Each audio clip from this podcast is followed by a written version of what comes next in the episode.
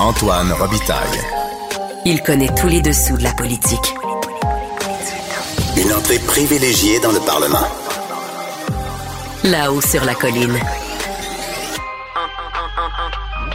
Antoine Robitaille. Jour de chronique consti. On s'érotise une question constitutionnelle à la fois. La traduction constitutionnelle. La question constitutionnelle. Bonjour Patrick Taillon. Bonjour Antoine. Notre chroniqueur constitutionnel et accessoirement professeur de droit à l'Université Laval. Très heureux de t'avoir en studio, Patrick. Un grand plaisir Toi d'être en qui es à l'étranger depuis euh, plusieurs mois. Oui, oui, depuis, euh, depuis l'été dernier. Puis, Ah, les euh, universitaires en sabbatique, c'est mais- ça? hein? En dispense d'enseignement. Oh, pardon. On travaille quand même, mais oui, c'est une grande chance, puis je suis content de revenir et euh, j'espère qu'après ce sabbatique, on va se revoir en studio plus souvent. C'est ça, parce que la sabbatique n'est pas terminée. Là. Non, non, quand même. Non, c'est ça. Quelques mois encore. Oui. Et nous voilà repartis, je dirais, euh, pour euh, introduire notre sujet d'aujourd'hui. Comme en 2007 et en 2013, on reparle de religion, de culture religieuse au pluriel et d'accommodement raisonnable. Oui, ça nous rappelle que, euh, oui, la loi 21 est peut-être en train d'établir un, un équilibre puis une, forme, un équivalent de la paix linguistique, mais appliqué à, à ces questions de vivre ensemble, Oui, de- des religions. Mais qu'en même temps, le débat sur la laïcité, c'est pas juste la question de savoir euh, s'il faut interdire des signes religieux chez des personnes en autorité. Euh, il y a d'autres dimensions à ce débat-là et celui sur les lieux de prière montre que sans une vision globale de c'est quoi la laïcité, ben ça va finir par nous rattraper. Et euh, là-dessus, je suis un peu inquiet. là. Je sais qu'il faut distinguer ici. Rappelons un peu le débat. Là. Oui, Euh, ben on a euh, on a des écoles qui soudainement ont des demandes nombreuses pour euh, des lieux de prière durant les, les heures de cours, ben, en tout cas sur les lieux de l'école. Euh, on a une réaction ministérielle qui, dans un premier temps, on va la, la qualifier de axée sur une logique d'accommodement Oui. et d'encadrement, mais d'accommodement. Bernard Dréville qui dit faut s'il y a des locaux de prière, il faut qu'ils soient disponibles pour tout le monde. Ouais, exactement. Puis Et ensuite, il change d'idée. euh, le lendemain, on est dans une logique d'interdiction. C'est ça. Et euh, je pense que là-dessus, il faut distinguer le fond des choses, qu'on pense qu'il est, ce qui serait politiquement opportun. Mais il faut aussi intégrer dans notre analyse les contraintes juridiques qui s'imposent à nous dans le système canadien. On en fait partie.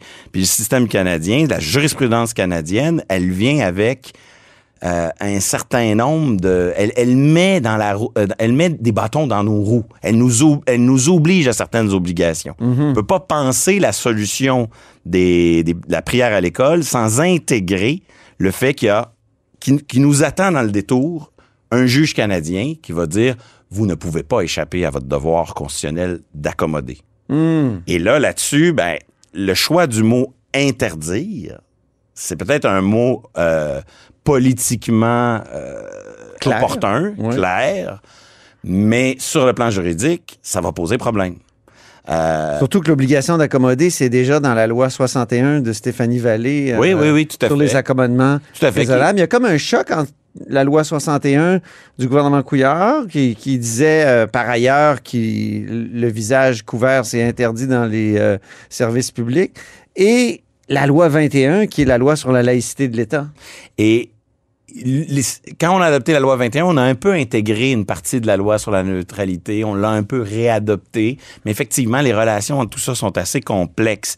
Et, donc, il y a un besoin de voir le problème, euh, le défi que posent ces demandes de lieux de prière, ces demandes d'accommodement. Euh, il, va y avoir un, un fardeau pour le gouvernement de prouver qu'il y a une volonté d'accommoder et que c'est trop excessif de le faire, que c'est pas toujours possible. Contrainte excessive. Oui, c'est ça le terme qu'il faut utiliser. Alors, C'est les mots qu'il faut utiliser pour convaincre un juge qu'il n'y a pas d'accommodement. oui. Alors, c'est quoi les conditions qu'on pourrait inventer euh, un peu pas sur les heures de classe? Euh, mais en même temps, les écoles prêtent déjà leurs locaux la fin de semaine, le soir, on les loue. Est-ce qu'on va se mettre à dire euh, non, euh, ça on loue pas s'il y a une dimension religieuse, on loue seulement pour des trucs culturels, sportifs? Donc, est-ce que en dehors les heures de classe, c'est la même chose? Est-ce qu'on pourrait pas dire euh, jamais, on prête jamais de locaux si ça se fait au détriment des besoins de l'école pour ses missions, sa mission éducative et parascolaire? Là, il resterait pas beaucoup de situations. C'est rare que les, les écoles ont des locaux en extra. Ouais. Euh, ça permettrait de montrer qu'on n'est pas fermé à l'accommodement, mais que c'est pas évident d'y accéder. Euh, toujours dans la langue officielle et commune de l'école. C'est quand même un enjeu important pour le vivre ensemble. C'est-à-dire? mais on veut pas créer de ghetto. Ouais. Donc, c'est important que le, le- s'il y a un lieu de prière, ben, que ça se passe dans une langue, dans la langue officielle et commune de l'école, le français, ou l'anglais dans les quelques écoles. euh, Je pense que c'est un enjeu important pour, parce que si on veut un local de prière inclusif, donc accessible aux femmes, accessible multiconfessionnel, ça c'était la position initiale. Oui. Ben, si on reste sur cette position initiale-là, euh, l'ajout de la dimension linguistique, c'est aussi une façon de le rendre inclusif, parce que si ça se passe en français, ben, tout le monde peut être inclus dans la, la- la dynamique. Bref, on est, est-ce qu'on est capable d'imaginer des conditions? Euh, moi, je suis très sensible à la question, est-ce qu'on peut protéger la minorité dans la minorité?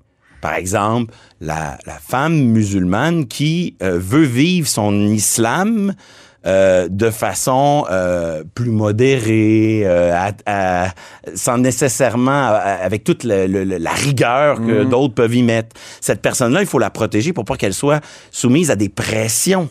Donc, par exemple, si on était obligé...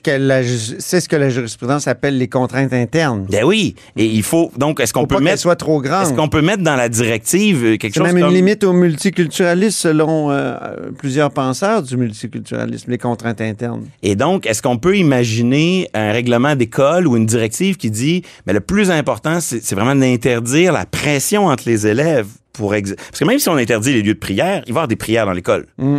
Donc peut-être dire, euh, ok, prier, mais pas inciter, euh, pas forcer, pas de créer de pression euh, interne. pas de- Donc ça, je pense que ce sont des enjeux importants. Euh, et après, ben, même s'il n'y avait pas la jurisprudence canadienne, c'est un test pour le modèle de laïcité euh, au, au- au Québec parce que euh, il y a plusieurs bonnes et mauvaises raisons d'être pour ou contre la loi 21. Et dans la façon de voir le, le modèle québécois de laïcité, c'est normal, ça, ça peut varier d'une personne à l'autre. Et là, à mesure que ces controverses se présentent, on précise le modèle. Et c'est important de rappeler que la loi 21, c'est une loi qui, qui propose une définition, définition de la laïcité qui comprend quatre ingrédients. Puis le premier, là, c'est quand même la liberté individuelle d'assurer la liberté individuelle de croyance et de, de religion. Oui, oui. Et donc, euh, au même, on a un modèle canadien qui, qui fait en sorte que cette liberté individuelle, elle passe toujours avant les autres ingrédients, qui, qui lui donne une importance disproportionnée. faudrait pas tomber dans l'excès inverse, que dans le modèle québécois, c'est toujours l'ingrédient, pas toujours, mais que c'est l'ingrédient qu'on on sacrifie rapidement. Ah oui. Et moi, j'ai j'ai supporté la loi 21 justement parce que cette, la loi 21, elle, elle reconnaît le droit de la majorité des fonctionnaires de porter un signe religieux. Donc, c'est une, droit- c'est une loi qui protège la. Le principe, c'est la liberté des fonctionnaires de porter des signes religieux. Ceux- L'exception, Ceux qui sont en autorité. c'est quelques postes. Euh, les élèves, dans le modèle de la loi 21, se voient imposer aucune restriction. Là, la directive, elle nous amène ailleurs. À partir de quel moment on décide que la laïcité, ça impose aussi des limites et des contraintes pour les élèves? Je pense que le ministre a raison de distinguer. C'est une affaire, vous êtes libre de prier, mais c'est une autre affaire que l'école agisse positivement pour fournir des locaux. Ça, ça, j'en conviens. Mais il y a un équilibre Donc, fragile à maintenir. Je te comprends bien. Tu préférais le, le Drainville de jeudi avec euh, qui était prêt aux accommodements que le Drainville de, de vendredi qui disait interdit. Moi, je crois que le, Drain- le ministre Drainville de jeudi a plus de chances de, de voir sa directive euh, confirmée par les tribunaux, de un. Et au fond, mon, mon rêve ou mon fantasme, ce serait un Drainville du samedi ou du, du vendredi prochain qui euh, dirait, euh, au fond, c'est une interdiction ou un encadrement de facto, mais c'est pas... La prière va exister à l'école. Voici le chemin par lequel elle peut exister et voici les, les limites, les, les chemins qu'elle ne peut pas emprunter. Et, et donc, de, davantage penser ça euh, sur un, Donc, une un encadrement. On l'a pas vu encore, le texte de la directive. Oui. là. Donc, c'est ça. Et- Cette directive-là devrait être faite de ce que tu dis. Bon, et là, ça nous amène sur un terrain technique, Antoine, mais c'est Ouais. très intéressant. Ah bon? OK. Pourquoi une directive? Qu'est-ce que ça vaut une directive? Puis Qu'est-ce que ça a comme conséquence de faire une directive? Le gouvernement pourrait faire une loi sur les lieux de prière dans les écoles. Pourquoi fait-il ce choix? Euh, Parce que c'est dans la loi 21, le- la possibilité de faire une directive? Hmm, moi, je c'est pas la lecture que j'en fais. Non. Justement, on, on a tendance à le raisonner comme une conséquence de la loi 21. Tout ce que la loi 21 nous dit sur cette controverse-là, c'est qu'elle garantit le droit des élèves à des institutions publiques, des institutions d'enseignement neutres sur le plan religieux. Mais ça ne dit rien de la façon de le concrétiser, ça. Et ça dit aussi qu'il y a une liberté individuelle de, de croire. Puis les, et les élèves n'ont pas de contraintes. Et donc, la directive, moi, ce que j'en comprends, c'est qu'elle va être prise en vertu de la loi sur l'instruction publique.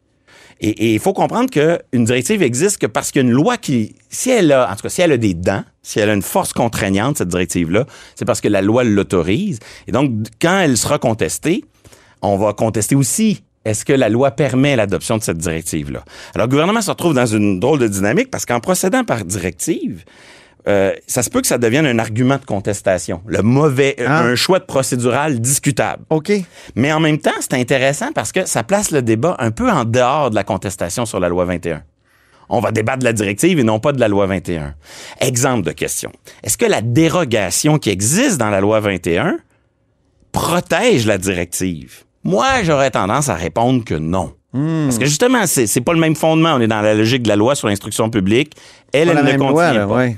Fait qu'on pourrait se retrouver dans une dynamique où, si le gouvernement persiste avec sa directive, il, il serait dans une dynamique où il dit, moi, je lance ça, euh, les tribunaux évaluent ma directive, il n'y a pas de dérogation là-dessus. Et là, ça serait un bon test pour la, non pas pour la loi 21, mais pour la politique québécoise de laïcité. Si les tribunaux ne veulent pas de cette directive, n'aiment pas son contenu, il restera une carte dans la- le jeu du gouvernement, soit celui d'introduire le contenu de la directive, mais cette fois dans une loi qui pourrait comporter une dérogation. Ah. Une autre dérogation. Alors, c'est intéressant parce qu'on retrouve au fond des, des, des- des débats qu'on a déjà vécus. Est-ce que c'est mieux de laisser les tribunaux se prononcer, avec l'avantage que ça, que ça a, mais aussi des inconvénients? Ça veut dire qu'on s'embarque peut-être dans un débat de 2, 3, 4, 5 ans sur les lieux de prière, avec les effets pervers que ça a, de polarisation, etc.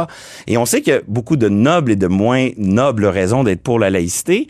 Et parmi les raisons moins nobles, c'est parfois un peu l'électoralisme, le goût de de- d'antagoniser certaines parties de l'électeur par rapport à d'autres. en ce moment-là. ouais. C'est pour ça que moi, je, je préférerais une solution à court terme qui soit le, le plus qui ait le plus de chances de, de mettre fin véritablement au débat.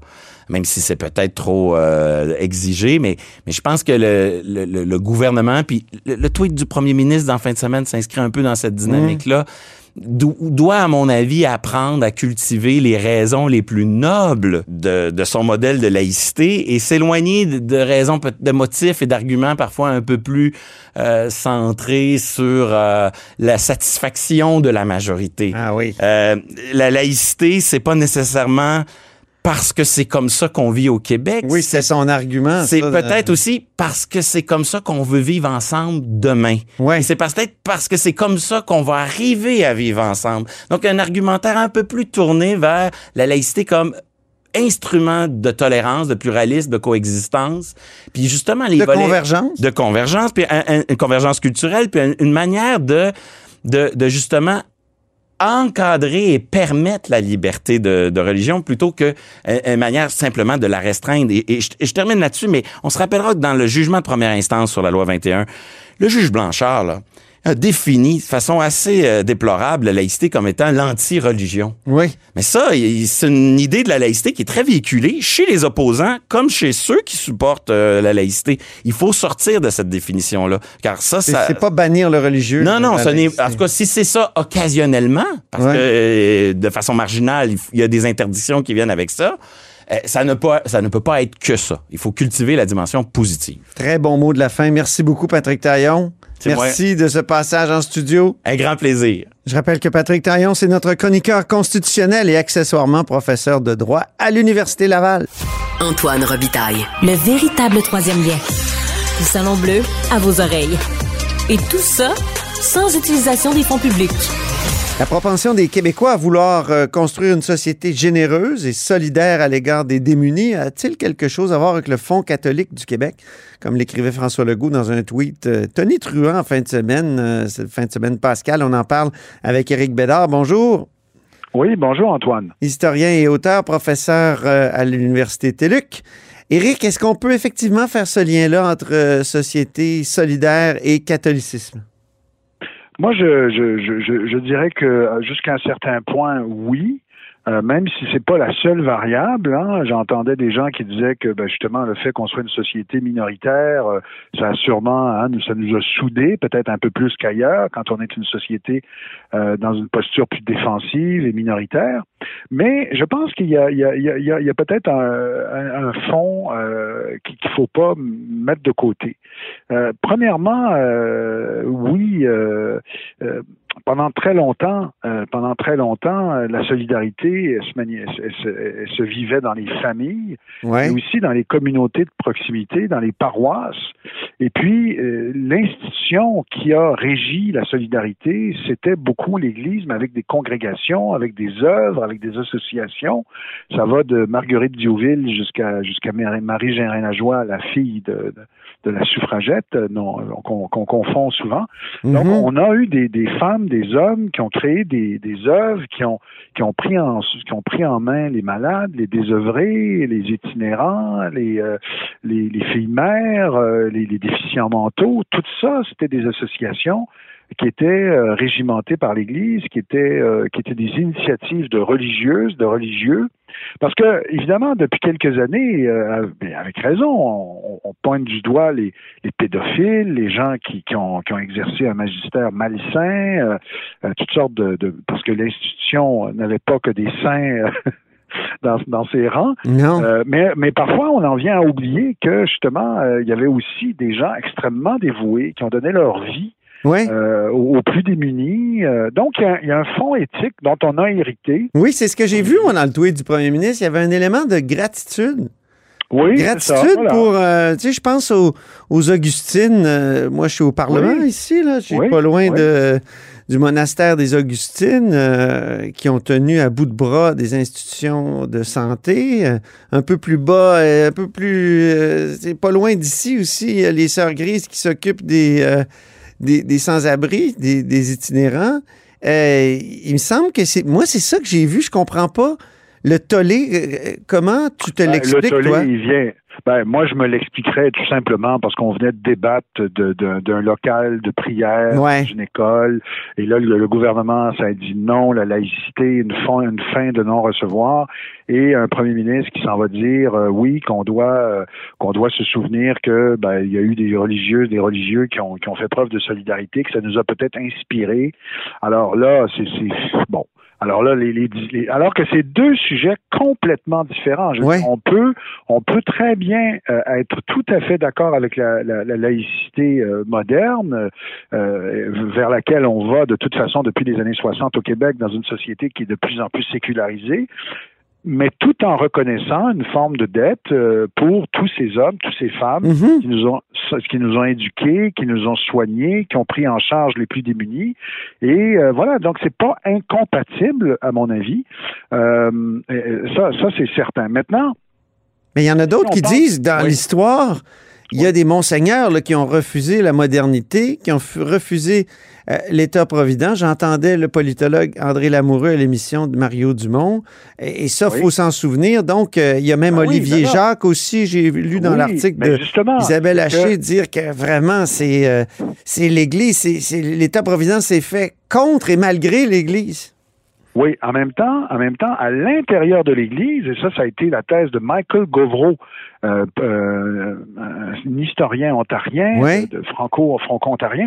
Ça a été les thèses aussi, la thèse de Martin Meunier et de Jean-Philippe Warren. On parle des origines personnalistes de la Révolution tranquille, c'est-à-dire qu'à l'intérieur de l'Église, il y avait un courant, à partir des années 20, mais surtout 30, qui réclamait une place plus grande pour les laïcs. Ça. Qui réclamait que justement cette solidarité soit mieux institué par l'État, que le rôle que l'État joue un rôle plus plus grand. Et ces, ces, ces, chrétiens militants qui étaient très présents dans les dans les groupes d'action euh, de, de, jeunesse euh, chrétienne, euh, ces, ces, personnalistes chrétiens étaient très heureux des réformes de la Révolution tranquille. C'est juste que dans notre mémoire collective, on oppose hein, la lumière de la modernité mm. de la Révolution tranquille à l'obscurantisme religieux d'avant, en oubliant qu'à l'intérieur de l'Église, il y avait d'abord des gens de toutes sortes de courants, de gens qui pensaient de toutes sortes de façons, et, euh, et il y avait un courant important. Fernand Dumont vient de cette gauche catholique, par exemple. Euh, L'abbé Parent? Euh, Oui, absolument. Celui qui a présidé Le la rapport commission Parent. Parent Ouais, ouais. sur euh, oui. Alors donc on, on avait cette idée de Louis O'Neill, qui a été ministre de René Lévesque. Oui. Euh, Oui, Jacques oui, Couture, qui a été ministre de René Lévesque. C'est, Et c'est- justement, Jacques Couture, on va faire un. Vous me permettrez, euh, si, tu me permets, en Oui, oui. Publicité. Le 9 mai prochain, je vais recevoir Catherine Foisy à la Grande Bibliothèque dans le cadre des figures marquantes de notre histoire. Et on va parler de Jacques Couture. Il y avait tout ce courant des prêtres ouvriers? Hmm. Euh, il y avait donc euh, à l'intérieur de l'Église. Mais c'est vrai que historiquement, c'est vrai que l'Église a pris, a pris énormément de temps à reconnaître les inégalités structurelles du capitalisme. Hein, qui, étaient engendrées par le capitalisme libéral. Mm. Et c'est vrai que pendant tout le 19e siècle, on est, on est face à une Église qu'on peut dire vraiment réactionnaire. Hein. Il, y a, il y a le fameux euh, l'encyclique de 1864, Oui. Sakura, contre les erreurs de la modernité, c'est comme ça qu'on dit. Et ce même pape qui était le pape Pie IX, euh, qui va se faire déclarer infaillible en 1871 lors du Concile Vatican I. Donc ça va prendre, il il faudra attendre la fin du 19e siècle avant que l'Église, qui aussi est pas non plus, hein, il est un peu, il y a un peu de stratégie là-dedans, l'Église voyait bien qu'il y a une partie du monde ouvrier qui lui glissait entre les mains, qui allait du côté des communistes, des socialistes, donc des athées, et donc il disait non, non, non, là il faut avoir une réflexion sur la question sociale. Et c'est là que l'Église va à ce moment-là se transformer de l'intérieur aussi avec toute une pensée sociale qui va accoucher d'une doctrine sociale de l'Église durant les années 20, durant les années 30, qui va beaucoup influencer nos décideurs. Mais évidemment, le trait commun de tout ça, c'est que c'est une méfiance dans l'État. Donc avant, avant 1800, euh, avant la fin du 19e siècle, l'Église, euh, dans le fond, au nom d'une forme d'autorité divine, dit ben, il faut que vous preniez votre mal en patience, euh, euh, c'est ça, c'est ça, et puis euh, bon. L'autorité, Ah, ben, hein, aussi, le respect de la l'autorité. verticalité, exactement. Et puis, on peut pas défier l'ordre, les pouvoirs établis. Donc, fonder des syndicats, faire des grèves, ça crée du désordre, c'est pas bien.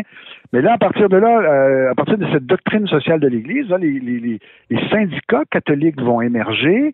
Euh, on va on va prôner le coopératisme. Et le coopératisme, si c'est pas de la solidarité, qu'est-ce que c'est? Ben oui. On- on- je pense à François-Xavier Ross, évêque de la Côte-Nord, mentor d'ailleurs de Gilles Vigneault, qui va être à l'origine des coopératives de pêcheurs.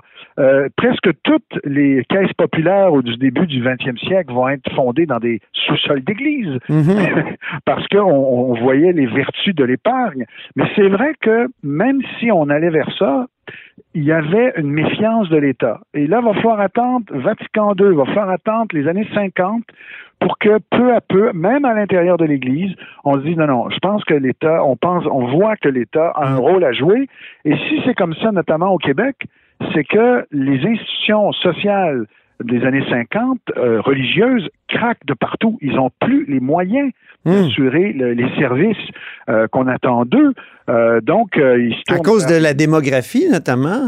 D'abord, il y a la démographie, et, et par exemple, on sait que probablement que une- pourquoi il y a eu les, les orphelins de Duplessis, c'est que les congrégations religieuses qui étaient responsables de ces orphelins se cher- cherchaient désespérément du financement, et ben ils avaient, ils voyaient qu'il y avait un programme fédéral. Je, je dis ça là de mémoire, là, faudrait, je suis peut-être pas précis, mais on, on avait demandé des fonds parce que voilà, des fonds pour s'occuper des, des, des, des gens qui avaient des déficiences intellectuelles alors qu'ils n'en avaient pas. Mais ça, ça illustrait quoi? Ça illustrait le fait que les institutions religieuses avaient des, des gros problèmes de financement. Et c'est pour ça que peu à peu, ben, on va se dire non, non, là, il faut vraiment que l'État euh, s'en occupe. Donc, il faut distinguer le fonds chrétien, euh, humaniste, euh, penser hein, l'amour du pauvre, le, le, le- le- le prochain, Oui. hein, s'ouvrir à, à notre prochain, et le, rapport à l'État, mais le rapport à l'État au sein de l'Église va aussi beaucoup évoluer euh, du 19e siècle jusqu'au milieu du 20e siècle. Alors, c'est toute une polémique, en tout cas, qui a été élevée par un petit tweet. Hein? Ben oui. Et tout. Ben oui. C'est euh, c'est incroyable. D'ailleurs, vous savez, euh, moi, j'avais j'avais croisé un proche du premier ministre Legault euh, un été, euh, et euh, l'année où on avait justement enlevé le crucifix hein, euh, de l'Assemblée nationale. Et moi, j'avais suggéré à ce moment-là à, ce- conseiller, j'ai dit, mais pourquoi vous faites pas une cérémonie hein, pour, pour, pour- un, moi, j'étais plutôt d'accord, j'ai évolué sur ce sujet-là. J'étais Ouais. plutôt d'accord qu'on enlève le crucifix pour, pour être cohérent, pour, qu'on- pour qu'on soit cohérent avec la laïcité. Moi aussi, Mais il y a quelques années, je me hein? disais, c'est patrimonial, ça doit rester là. J'y voyais un signe désactivé, mais c'est vrai qu'il est, il est- c'est mieux de l'enlever pour qu'il soit vraiment désactivé. C'est ça. C'est mieux de l'enlever, mais je, je, je suggérais à ce conseiller de faire peut-être une cérémonie pour, euh, dans le fond, euh, parce qu'il est dans un présentoir, là, Oui. peut-être une cérémonie autour de, de ce présentoir pour dire, ben voilà, on l'a enlevé, le Québec est ailleurs, le, le Québec s'est sécularisé, mais en même temps, le Québec n'oublie pas ce qu'on doit à ces femmes et à ces hommes qui nous ont soignés, qui nous ont éduqués, Oui. qui ont donné beaucoup d'eux-mêmes à, à- à cette, pour que cette société-là puisse, euh, puisse exister. Euh, Peut-être la nuance que je ferais, j'amènerais aussi un autre élément Hum. dans la discussion, c'est que, en fait, je pense pas qu'on est en train de dire que, euh, par essence, les Québécois sont plus solidaires que, par exemple, les Anglo-Saxons du reste du Canada ou des États-Unis. Ou... Ben non, on le voit dans les dons à Centraide, par exemple. puis, Exactement. euh, on est moins euh, porté à donner, moins enclin. Peut-être Voilà. parce qu'on donne déjà beaucoup à l'État. Ben voilà, je, je pense que ce qui nous distingue, c'est notre rapport à l'État. Et c'est en ça que on peut penser qu'on était, on a été habitué culturellement à avoir, un- à avoir une forme de, pouvoir fort et centralisé. C'était l'Église avant, Ouais. mais que tout naturellement, on s'est tourné vers un État où on a eu peut-être les mêmes attentes par rapport à cet État qu'on avait. Euh, que qu'avaient euh, nos, nos arrière-grands-parents par rapport à une Église qui quadrillait la société civile, hein, Mhm. avec des œuvres, avec euh, un système éducatif, euh, avec des loisirs. Et là, ben, comme l'Église est plus là, ben, l'État a suppléé à ça. Et c'est en ça qu'on se distingue. On, on se distingue pas au sens où on est des, des meilleures personnes, plus généreuses nécessairement, Ben intrinsèquement que les anglo-saxons, mais on se distingue dans le choix d'un État qui coordonne cette solidarité beaucoup plus que dans les pays anglo-saxons où il y avait des églises concurrentes. C'est c'est lo- c'est logique quand vous Ah oui. pensez. Les, les églises concurrentes se méfiaient de l'État et ça, ça a persisté après l'avènement de l'État-providence. Ouais. Euh, alors que nous, ben, euh, on avait un État, on avait une Église très forte qui occupait presque toute la place, et donc tout naturellement, on, on s'en est, on s'en est euh, remis à- à- par la suite. En tout cas, c'est une hypothèse. Hein, j'ai pas c'est une hypothèse qui en veut une autre, mais peut-être que c'est ça en fait Mm. qui nous distingue. Et je me souviens moi qu'il y, a- y des gens au Québec qui, qui critiquaient d'ailleurs ce centralisme de l'État. Il y en a encore aujourd'hui. Mais je me souviens d'une discussion que j'avais eue il y a longtemps avec Jean Garon, par exemple. Vous savez, comme vous vous souvenez, comme Jean Garon était partisan de la décentralisation. Oui. Il voulait avoir euh, un campus de l'université. Des petites universités, oui, je me souviens. Ouais. Non, mais, mais il, il voyait ça, c'était pas juste par rapport au système éducatif, il voyait ça en tout. Et il disait, et je me souviens, il me disait, on a reproduit ce centralisme de l'Église, ce- ce- cette verticalité, ce pouvoir. Et, lui, c'était pour s'en plaindre. Hein. Il, Ben oui. il admirait là-dessus les Américains. Comme Tocqueville Euh, qui a écrit L'Ancien Régime et la Révolution. Après Oui, la exactement. Révolution, il y a eu des continuités euh, impressionnantes, notamment le centralisme français. C'est peut-être notre aspect français, Éric Bédard. Oui, mais c'est, peut-être, euh, peut-être. Merci, Euh, oui. Oui, c'est tout. Ben oui, malheureusement, c'est tout le temps qu'on avait. Merci infiniment, Éric.